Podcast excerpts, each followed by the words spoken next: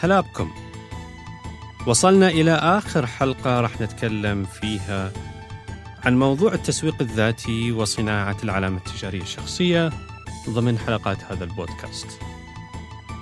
شكرا لأنك تحملت معي كل هذه الرحلة الطويلة. استماعك لكل هذا المحتوى يدل بوضوح على رغبتك الجادة في الحصول على عائد جيد من استثمار هذا الجزء الثمين من وقتك في التعلم. وباقي معانا مسك الختام. وفيه نتكلم عن بعض الأدوات المفيدة وكذلك بعض المهارات الضرورية اللي ممكن تساعدنا في رحلة صناعة علامتك التجارية الشخصية.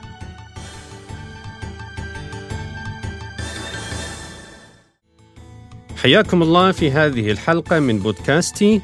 هذا البودكاست يهتم بتوعية وتثقيف الشباب في مجموعة من أهم مهارات القرن الواحد والعشرين وهي المهارات التقنية وتطبيقاتها في التجارة الإلكترونية والتسويق الرقمي وكذلك صناعة العلامة التجارية الشخصية.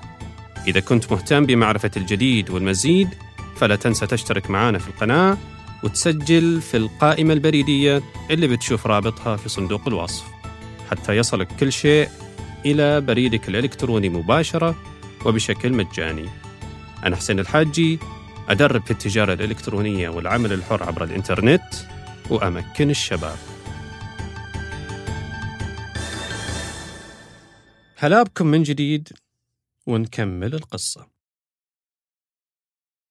خلونا الآن نتعرف على بعض الأدوات المفيدة في صناعة العلامة التجارية الشخصية. الأداة المفيدة الأولى بريدك الإلكتروني إيميلك. الإيميل أداة رسمية في التواصل. وتوجد بعض التعليمات في إرسال الإيميل بطريقة تخليه يشد الانتباه أكثر ويشجع على الاهتمام والتواصل من عند الطرف الآخر. مثل العناية بعنوان الرسالة والعناية ببناء محتوى الرسالة بشكل جيد ومتسلسل من الافتتاحية إلى الموضوع الرئيسي إلى الخاتمة والمرفقات. بل بعضهم يشدد التنبيه حتى على الحروف الإنجليزية في عنوان بريدك. وهل عنوان بريدك فيه كلمات مهنية تبعث على الاحترام مثل الاسم الكامل؟ أو لا والله مكتوب حروف وكلمات عشوائية وغير مهنية كلمات عموما ما تدل عليك أنت شخصيا. لكن الشيء اللي نبغى نلفت الانتباه له الآن بجانب كل هذا هو توقيعك داخل الإيميل. في إيميلك الشخصي في جزء اسمه توقيع الإيميل وهو جزء صغير يظهر بشكل تلقائي في أسفل أي رسالة ترسلها بالبريد الإلكتروني. طبعا إذا أنت كتبت فيه محتوى معين حتى يظهر كتوقيع. اهتم بهذا التوقيع لأنه أولا يدل على تركيزك على التفاصيل الصغيرة في الرسالة والتواصل عموما. ويدل على اهتمامك بالاستفادة منها. وثانيا لأنك تقدر تكتب في التوقيع معلومات مهمة عن نفسك ويهمك أن الطرف الآخر يقراها ويعرفها أو يتذكرها. حتى لو ما كان لها سياق مناسب بحيث تنكتب في داخل الرسالة نفسها. في توقيع الإيميل تقدر تكتب مثلا المعلومات الضرورية والمهمة عنك عناوين أو روابط حساباتك في ال social media رقم التواصل مسماك الوظيفي مجال الخبرة والاهتمام خدماتك اللي تقدمها إذا كنت صاحب عمل حر موقعك الشخصي إنجاز معين تحب تلفت الانتباه له. يعني نوعا ما تقدر تعتبر توقيعك في الإيميل كأنه business card إلكتروني. راح يبقى جاهز في رسائلك. حتى يعرف بك في أي لحظة قد تتواصل فيها مع جهة أو شخصية مهمة. وتكون رسالتك متكاملة ومنسقة بكل التفاصيل. الأداة المفيدة الثانية هو الموقع الشخصي. بعد ما تقطع مشوار في المسار المهني أو بعد ما تقرر تطلق عملك الحر مش كثير أنه يكون معاك صفحة في الإنترنت بمثابة موقع شخصي برابط خاص. خصوصا إذا كنت ناوي على مسيرة مهنية مش تقليدية وحاب أنك تصنع قفزات كبيرة ومش فقط تدرج روتيني وبطيء في النمو المهني أو التجاري. توجد مواقع كثيرة الآن تعطيك صفحة جاهزة وتقدر تدير وتصمم محتواها زي ما تحب وبتكاليف جدا رمزية. بإمكانك تخلي الصفحة هذه أو الموقع الشخصي محطة تشرح رؤيتك المهنية، أهدافك، طموحاتك، إنجازاتك، وتوثيق أخبارك إذا كنت كثير الأنشطة والفعاليات، وأعمالك السابقة إذا كنت صاحب عمل حر، وتقييمات عملائك السابقين، وعادي جدا تتعاون مع مصورين ومصممين يرتبون لك الموقع وتقدر تخلي الواجهة مثلا مقطع فيديو احترافي تتكلم فيه عن نفسك ومسيرتك وكيف ممكن زوار الموقع يتواصلون ويتعاونون معك. الموقع الشخصي يعتبر نوعا ما خطوة متقدمة ومش بذيك الضرورة بالذات إذا ما كان عندك محتوى مميز تقدر تبدأ به. لكن في اللحظة اللي تحس أنك جاهز فاتخذ هذه الخطوة ولا تتردد. شخصيا مش عامل لي موقع من هذا النوع حتى الآن لكن كبداية مستفيد من خدمة اسمها ستارت بيج وهي خدمة مجانية من موقع مشهور لإدارة المحتوى اسمه بفر تمنحك صفحة بقوالب تصميم محدودة لكن تقدر تبدع وترتب محتواها بطريقتك. وأشوفها بالصراحة مأدية الغرض بشكل كبير راح أترك لكم رابط الموقع ورابط صفحتي بصندوق الوصف حتى تأخذون فكرة أوضح الأداة المفيدة الثالثة هي المدونة الشخصية. بدل ما يضيع محتواك كمنشورات متبعثرة في لينكدين أو ثريدات في تويتر، تقدر تأرشفه كامل في مدونة شخصية تجمع مقالاتك. تكون فرصة لك للمساهمة في رفع الوعي والتثقيف في مجال اهتمامك واختصاصك، وكذلك فرصة للوصول إلى مجتمع من المتابعين والمهتمين اللي راح تلاحظ أنهم يزدادون مع الوقت كل ما كان محتواك متميز وجديد وأسلوبك جيد وتتعب على النشر والتسويق. وعلى فكرة مش مهم يكون المدونة نصية ممكن تكون مدونة صوتية مثل هذا البودكاست اللي تسمعني من خلاله الأداة المفيدة الرابعة هي القائمة البريدية.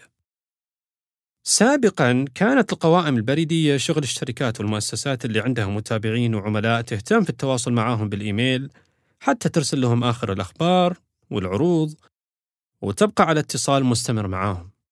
الآن هذا الشيء صار متاح لنا حنا كأفراد إذا كنا صناع محتوى وفي لنا جمهور مهتم ولو كان محدود.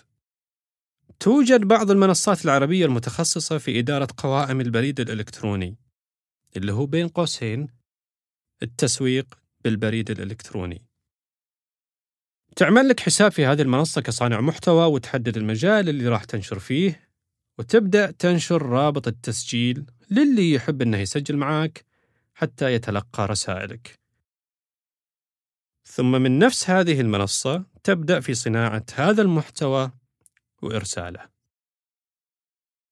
ممكن يكون المحتوى نفس مقالات المدونة أو محتوى فيه مشاركة خبرات وآخر وأهم الأخبار المحلية والعالمية في المجال أو أنشطة وفعاليات وما إلى ذلك. وتكون هذه الرسائل مجدولة زمنيا بشكل ثابت مثلا كل أسبوع رسالة أو كل أسبوعين رسالة وهكذا. الأداة المفيدة الرابعة هي الواتساب بزنس. هذه الأداة اللي دايما أقول أنها مغفول عنها وكثير من الشباب مش منتبه لها ولفائدتها. الواتساب business تطبيق مجاني من شركة واتساب. فيه مزايا كثيرة مش موجودة بالواتساب العادي وتقدر تستخدمه حتى لو ما كنت أنت شركة أو مؤسسة أو حتى لو ما كان عندك business. قلت لي كيف. من مزايا الواتساب business أن في داخل الواتساب نفسه تقدر تعمل لك profile متكامل وتعبيه بمعلومات كثيرة وتخليها جاهزة لأي لحظة أحد يدخل عليك بالواتساب ويشوفها ويتعرف عليك ويهتم بك. وممكن هذا كله من غير علمك. في الواتساب business تضيف صورة غلاف اللي هي ال header بجانب صورتك الشخصية وتحدد مجالك وتضيف bio أو نبذة وتحدد موقعك الجغرافي وتحط إيميلك وبرضو تحط رابط أي موقع تختاره سواء موقعك الشخصي أو رابط أحد حساباتك بالتواصل الاجتماعي وتقدر تضيف أكثر من رابط في نفس الوقت. بنفس الوقت أيضا يمديك إذا حبيت أنك تربط حسابك في واتساب بزنس مباشرة بحسابك في الإنستغرام والفيسبوك وراح تظهر على شكل أيقونات في داخل profile ك في الواتساب business. واحد من أهم مزايا الواتساب business هي الصور اللي تقدر تضيفها وتبقى في profile ك غير الصورة الشخصية وغير صورة ال header. هذه الميزة بالأصل هي للشركات اللي تحب تنشر صور منتجاتها وخدماتها وإعلاناتها بحيث تكون موجودة أمام أي عميل يتصفح الحساب. لكن تقدر أنت كفرد تستفيد منها بطريقتك وترفع فيها الصور اللي تبغى تكون موجودة في داخل واتسابك. مثلا لقطات مميزة أو صور إنجازات أو شهادات أو إعلانات وما إلى ذلك. الجزء الثاني من هذه الحلقة بيكون عن مهارات ضرورية نحتاج نكتسبها ونتعلمها ونمارسها ونحافظ عليها حتى نبني لنا علامة تجارية شخصية ناجحة. وناخذ بعين الاعتبار أنه مش عيب لما نحتاج إلى فترات من التدريب على أي مهارة منها. المهارة الأولى الحس التسويقي ومهارات الاتصال. ميزة الحس التسويقي في القدرة على التواصل الفعال وانتزاع ردود الأفعال بمختلف أنواعها لدى المتلقين. وشد انتباههم وإثارة اهتمامهم. التسويق مو توثيق معلومات وأرشفة جافة وبدون روح. هذا مثل ما هو منطبق على تسويق المنتجات والخدمات لدى الشركات والمؤسسات هو كذلك منطبق علينا في تسويق الذات والمهارات الشخصية. دائما ركز على أن منهجك التسويقي عموما يكون لافت للانتباه وصانع للأثر في المتلقين والمتابعين حتى يتذكروك بسهولة. المهارة الثانية الكتابة وصناعة المحتوى. ممكن عدد المقالات اللي كتبتها في طول حياتك عدد محدود، واحتياجك اليومي للكتابة ما يتعدى رسائل الواتساب والرد على إيميلات العمل. وفجأة لما تبي تكون كاتب أو صانع محتوى حتى تفعل حساباتك في السوشيال ميديا أو تصنع لك مدونة تكتشف أن بينك وبين الكتابة الفعالة خندق عميق. هذه ما هي مشكلة. وهذا شيء وارد. لأن مهارة الكتابة ليست من المهارات اللي عليها التركيز الكافي في التعليم والتدريب. كمهارة شخصية نحتاجها في التواصل ونحتاجها حتى لتنظيم أفكارنا فضلا عن حاجتنا لها لما نحب نكون صناع محتوى. لكن ثق تماما كل الوقت والجهد وممكن المال اللي بتخصصه لتعلم مهارة الكتابة بمختلف القوالب راح يكون استثمار صحيح جدا وفي مكانه المناسب. مهما كانت خطتك المستقبلية مع الكتابة، قناعتي تقول أن الكتابة أصلا جزء من الشخصية مش فقط مهارة شخصية. شخصيتك راح تتجلى للآخرين ويفهمونك أفضل عبر أسلوبك الكتابي المميز ومهارتك في الكتابة. وكل ما كنت متميز في التواصل كتابيا لما تكتب الرسائل والإيميلات والخطابات فضلا عن المقالات كل ما كنت بارز أكثر وتصل بسرعة أكبر. المهارة الثالثة مهارة التصميم البسيط. قد تحتاج إلى مهارة بسيطة وذوق فني في تصميم بعض الصور اللي بتستخدمها للمنشورات أو في تصميم العروض التقديمية الباوربوينت أو في تنسيق المقالات ورسائل البريد الإلكتروني. الشغلة بسيطة وممكن تستفيد من مواقع ومنصات وقوالب جاهزة ومجانية ومنشورة في الإنترنت كثير.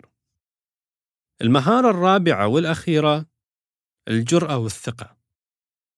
الخروج للجمهور بمحتواك الخاص وبالذات في منصات مهنية مثل لينكدين وخصوصا لو كان بالصوت أو بالصوت والصورة بتشعر معاه في البداية أن في مخاطرة ويحتاج جرأة لأنه راح يرتبط باسمك مباشرة وبتتحمل مسؤوليته ولسه ما تأكدت من ردود الفعل كيف راح تكون. الجيد في الموضوع أن هذا الشعور طبيعي تماما في البداية ويمكن يستمر مع أغلب وأكبر صناع المحتوى في كل مرة ينشرون شيء جديد. مثل التوتر اللي يجي لكل متحدث لما يصعد على المنصة أو يظهر بشاشة التلفزيون. مع الوقت بنفهم أن الشعور هذا ما يعيق عن خوض المغامرة والاستمرار فيها. وإحنا غالبا نضخم الأمور والتوقعات مسبقا بشكل كبير بينما قد يجي الواقع على خير ما نتمنى. وتذكر دائما إذا هبت امرا فقع فيه. وهنا رسالة ختامية. شكرا شكرا شكرا حتى ينقطع النفس لاهتمامك بهذا البودكاست ومرافقتك لي إلى نقطة نهاية موضوع صناعة العلامة التجارية الشخصية. أتمنى كان المحتوى عند حسن ظنك وتجد الأثر اللي تحبه وتتمناه في مسيرتك المهنية قريبا إن شاء الله. هذا النوع من المحتوى قد تجده يعرض بمقابل مادي أحيانا عالي في بعض الدورات الإلكترونية أو الحضورية حرصت على توفيره بشكل مفصل ومجاني في هذا البودكاست حتى تصل الرسالة لأكبر عدد ممكن. ولا تنسوا أن تكونوا أنتم جزء من إيصال الرسالة عبر نشر البودكاست لجميع المهتمين اللي تعرفون أنهم قد يستفيدون منه.